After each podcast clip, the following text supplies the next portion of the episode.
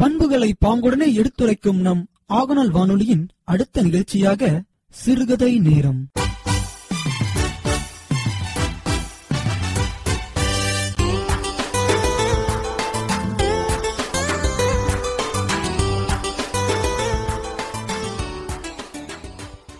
அன்பாலே கைகோர்த்து ஆடிடுவோமே பண்பாலே மனமிணைந்து பாடிடுவோமே உலகமாத்தர் அமைதி பெற வழிவகுப்போமே எல்லாரும் ஓரினமென முழங்கிடுவோமே.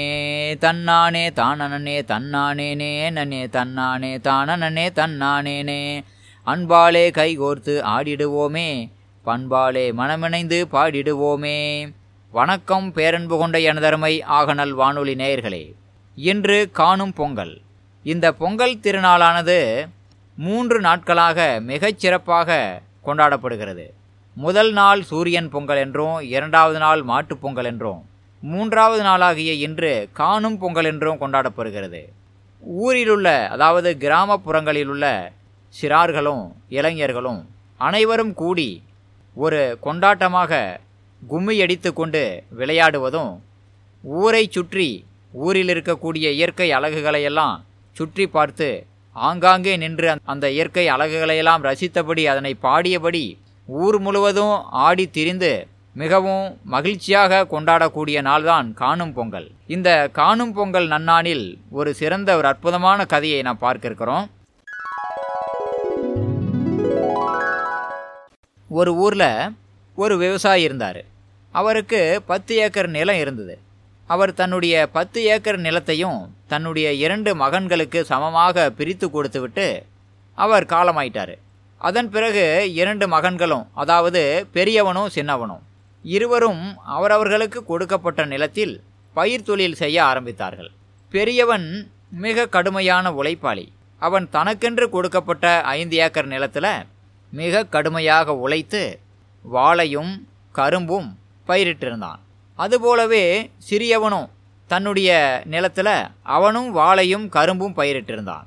இப்படி இருவருடைய நிலமும் அருகருகே இருந்ததால் ஒருவருடைய நிலத்தை இன்னொருவர் பார்த்து கொள்ளக்கூடிய சூழ்நிலை இருந்தது.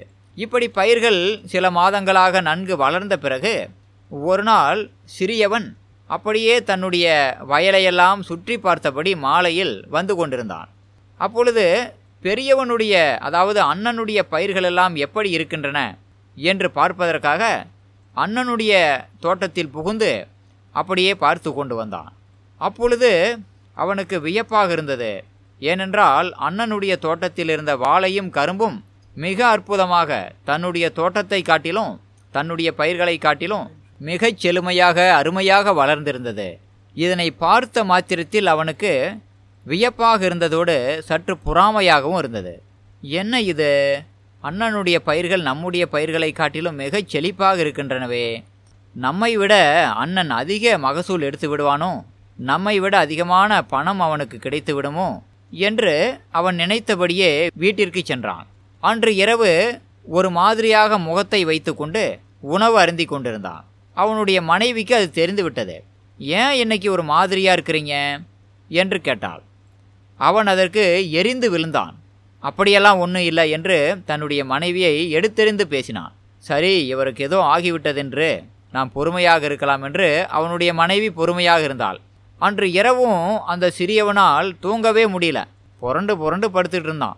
ஏன்னா அண்ணனுடைய தோட்டத்தில் இருக்கக்கூடிய பயிர்கள் தன்னுடைய தோட்டத்தில் இருக்கக்கூடிய பயிர்களை காட்டிலும் மிகவும் சிறப்பாக வளர்ந்திருந்தது.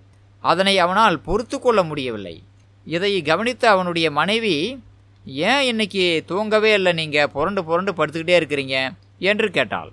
அதற்கு அவன் சொன்னான் என்னுடைய அண்ணனுடைய தோட்டத்தில் இருக்கக்கூடிய பயிர்கள் மிகவும் அருமையாக வளர்ந்துருக்குது. ஆனால் நம்ம தோட்டத்தில் அவ்வளவு சிறப்பாக பயிர்கள் இல்லை என்று சொன்னான். அதற்கு அவனுடைய மனைவி சொன்னால் ஏங்க அவர் வந்து நிறைய எரு போட்டார். அது நாமளும் பார்த்துக்கிட்டு தான் இருந்தோம். தொழு உரத்தை நிறைய அவர் வந்து தோட்டத்தில் போட்டு பயிர் செஞ்சார். நாம் அவ்வளவு தொழு உரம் போடல இல்லையா? ஆகவே தான் நம்முடைய பயிர்கள் கொஞ்சம் வளர்ச்சி குறைவாக இருக்குது என்று அவர் சொன்னார். ஆனாலும் அவனால் அதை பொறுத்து கொள்ள முடியவில்லை. அன்றிலிருந்து அவனுக்கு அதே சிந்தனை. அண்ணனுடைய பயிர்கள் மட்டும் இப்படி இருக்கின்றனவே என்று அவன் பொறாமையுடையவனாக பொறாமை குணம் பெற்றவனாக மாறிவிட்டான். அந்த வருடம் அறுவடையும் முடிந்தது. அண்ணனுடைய வாழையும் கரும்பும் நன்கு வளர்ந்திருந்ததால் அவனுக்கு நிறைய அமோகமான விளைச்சல் கிடைத்தது. தம்பி அண்ணனுடைய பயிர்களையே நினைத்து கொண்டு அண்ணனுக்கு அதிக லாபம் கிடைத்து விடுமே என்று பொறாமை உணர்வோடு இருந்ததால் தன்னுடைய நிலத்தில் கவனம் செலுத்தி உழைக்க முடியல. தன்னுடைய பயிர்களை அவனால் கவனம் செலுத்தி பாதுகாக்க முடியல. ஏனென்றால் அவனுடைய கவனம் முழுக்க அண்ணனுடைய பயிர்கள் மீது அண்ணனுக்கு அதிக லாபம் கிடைத்து விடுமே என்ற எண்ணத்திலேயே போய்விட்டது. அவனால் சரியாக உழைக்கவும் முடியவில்லை. அவனால் சரியாக பராமரிக்கவும் முடியவில்லை. ஆகவே அவனுக்கு அவ்வளவு அதிகமாக லாபம் கிடைக்கவில்லை அந்த வருடம். அடுத்த வருடமும் மறுபடியும் பயிரிட ஆரம்பித்தார்கள். அண்ணன் இந்த முறை அவனுடைய நிலம் முழுவதும் கம்பு பயிரை பயிரிட்டான். தம்பியும் சரி இந்த முறை அண்ணனுடைய பயிர்களை காட்டிலும் நம்முடைய பயிரை சிறப்பாக கொண்டு வந்து விட வேண்டும் என்று அவனும் அதே போல தன்னுடைய தோட்டத்தில் கம்பை பயிரிட்டான். இப்பொழுது அண்ணன் இடுவதைப் போலவே இவனும் நிறைய தொழு உரங்களை இட்டான். இருவருடைய பயிரும் ஒரே போல வளர்ந்திருந்தன. ஆனாலும் கூட தம்பியினுடைய கண்களுக்கு அண்ணனுடைய பயிர்களே மிகச்சிறப்பாக வளர்ந்திருப்பதாகவும் தன்னுடைய பயிர்கள் கொஞ்சம் வளர்ச்சி குறைவாக இருப்பதாகவும் அவனுக்கு பட்டது. ஏனென்றால் அவனுடைய மனதில் பொறாமை இருந்ததால் எப்படியாவது அண்ணனுடைய பயிர்களை வளர்ச்சியை கெடுத்துவிட வேண்டும். தான் அண்ணனை காட்டிலும் அதிகமாக மகசூலை பெற்றுவிட வேண்டும். நம்மை காட்டிலும் அண்ணன் அதிக மகசூலை பெறுவதற்கு அனுமதிக்க கூடாது. அதற்கு என்ன திட்டம் செய்யலாம்? இப்படியே அவன் யோசித்து கொண்டிருந்தான். இந்த திட்டத்தை பற்றி மனைவியிடமும் பேசினான். அவனுடைய மனைவி சொன்னாங்க ஏங்க எருவிட்டால் விளையுமா ஏவிரிந்தால் விளையுமா? என்று ஒரு பழமொழி சொல்கிறாங்க நம்முடைய விளைச்சல் அதிகமாக வரணும்னா எரு அதிகமாக போடணும். அதை விட்டுவிட்டு இப்படி பொறாமை கொள்ளக்கூடாது என்று சொன்னாங்க. ஆனாலும் அவனுடைய மனதில் அந்த பொறாமை குணம் மாறவே இல்லை. எப்படியாவது அண்ணனுடைய மகசூலை இந்த வருடம் கெடுத்து விட வேண்டும் என்று அவன் நினைத்து கொண்டு ஒரு நாள் இரவு அவன் நள்ளிரவு எழுந்து அவனுடைய மாடுகளையும் அதாவது அவனிடம் இருந்த பத்து உருப்படி மாடுகளையும் அண்ணனிடம் இருந்த பத்து எண்ணிக்கையிலான மாடுகளையும் அதாவது இருபது மாடுகளை விடுவித்து அண்ணனுடைய கம்பு தோட்டத்திற்குள் விரட்டி விட்டுவிட்டு வந்துவிட்டான் அந்த மாடுகளெல்லாம் சென்று அண்ணனுடைய கம்பு தோட்டத்தில் புகுந்து அனைத்தையும் தின்று அங்கேயே படுத்து சாணமிட்டு நாசம் செய்துவிட்டது அண்ணன் அடுத்த நாள் காலையில் எழுந்து பார்த்தான். தன்னுடைய தோட்டத்திலிருந்த கம்பு பயிர்களெல்லாம் மாடுகள் மேய்ந்து நாசம் செய்திருந்தது. யாரோ சதி செய்திருக்கிறார்கள் என்பதை மட்டும் அவன் தெரிந்து கொண்டான். மிகவும் கோபப்பட்டான். தம்பியின் செயலாகத்தான் இருக்கும் என்று யூகித்தான். அவனுடைய கோபத்தை கண்ட அவனுடைய மனைவி சரி அவர்தான் ஏதோ தவறாக செய்துவிட்டார். அவருடைய இந்த செயலை நாம் மன்னித்து விடுவோம் என்று எடுத்துச் சொல்ல அண்ணனும் சரி என்று அதனை ஒப்புக்கொண்டு தம்பியிடம் எதுவுமே கேட்கவில்லை. சரி நம்முடைய கம்பு பயிர்களெல்லாம் இந்த வருடம் நாசமாகிவிட்டது.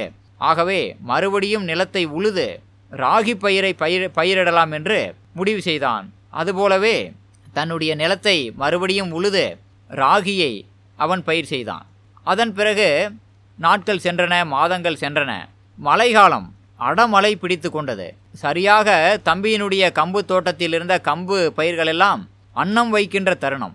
அந்த அன்னம் வைக்கின்ற தருணத்தில் அடைமழை பிடித்து கொண்டு பத்து நாட்களுக்கும் மேலாக பொழிந்து கொண்டே இருந்தது.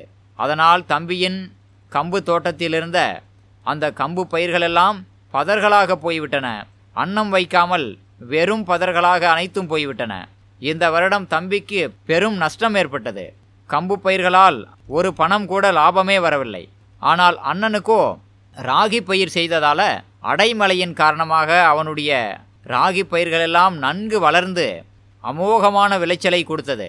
அவன் சற்று கம்பு பயிரை அழித்துவிட்டு தாமதமாக பயிர் செய்ததால அவனுடைய பயிர்கள் அந்த அடைமலையில் நன்கு வளர்ந்து அடைமலை விடுகின்ற தருவாயில் கதிர்கள் வெளியே வந்து மிக அருமையான மகசூலை அண்ணனுக்கு தந்தது. இந்த வருடமும் தம்பி மிகுந்த நஷ்டத்திற்கு ஆளானான் மன உளைச்சலுக்கும் ஆளானான். அண்ணனை என்ன செய்தும் அண்ணனுடைய பயிர்களை நாசம் செய்யவே முடியவில்லையே. அவனுடைய கம்பு பயிர்களை அழித்ததால் அவன் ராகியை பயிர் செய்து மிகுந்த லாபத்தை பெற்றுவிட்டானே. நாம் அவனுக்கு கெடுதல் செய்யப்போய் அந்த கேடானது அவனுக்கு நன்மையாக முடிந்துவிட்டதே என்று தம்பி மனம் புழுங்கினான். இன்னும் பொறாமை குணமானது அவனுக்குள் கொழுந்துவிட்டு எரிந்தது. இப்படியாக அவனுடைய வாழ்நாள் அப்படியே கழிந்து வந்தது.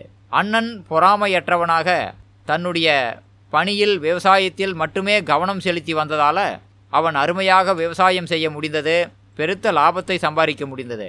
தம்பியானவன் கவனம் முழுவதும் அண்ணன் மீது கொண்ட பொறாமையில் செலுத்தியதால தன்னுடைய பயிர் தொழிலை சிறப்பாக செய்ய முடியவில்லை. அது மட்டுமல்லாமல் அவனுடைய உடல் நலமும் கெட்டது. அதன் பிறகு அவர்கள் ஊரில் நடந்த நிறைய விஷயங்களுக்கு நிறைய பொது காரியங்களுக்கு அண்ணனால் நிறைய பண உதவி அதாவது நன்கொடைகள் கொடுக்க முடிந்தது.